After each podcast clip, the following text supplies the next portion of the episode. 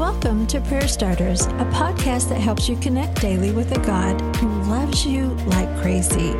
Each episode shares a scripture, a drop of encouragement, and a prayer starter to begin a conversation with God right where you are.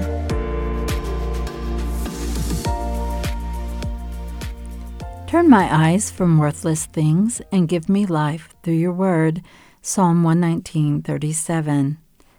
If I could go back to my 20 something year old self, I'd sit next to her and tell her, There are things that you'll pursue and put your time, heart, and energy in, but not all of them will be worth it, so weigh them. In a sense, the psalmist is saying the same thing. He's asking God to help discern the difference between things that are empty and valueless and what offers life. The Word that gives life is not just a text or a religious book. He's describing all of God, seeking Him and finding life as a result. Now, this is not confined to what we do or what we don't do, it's who we choose to follow, who we listen to, who we put first above other things.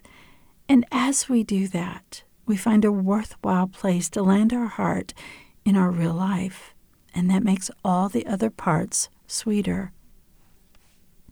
Today's prayer starter Jesus, you're not asking me to weigh every single thing I do. Instead, you're holding out your hand, asking that I look to you first and always. You are the Word, and your voice will guide me. You will show me what is worthwhile and what is not. And thank you for being a part of my life in every way every day. Now, continue the conversation. It's so tempting to lean into legalism when we talk about this, but that's not the invitation at all. It's a request to release anything that robs you, to embrace what God has for you in its place. So, release anything that robs you to Him now. Ask for His help to discern what is worthwhile and how to step into that more fully today.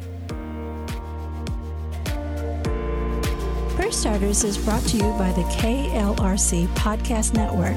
I'm Suzanne Eller. Thanks for showing up. May you sense how much God loves you today and every day.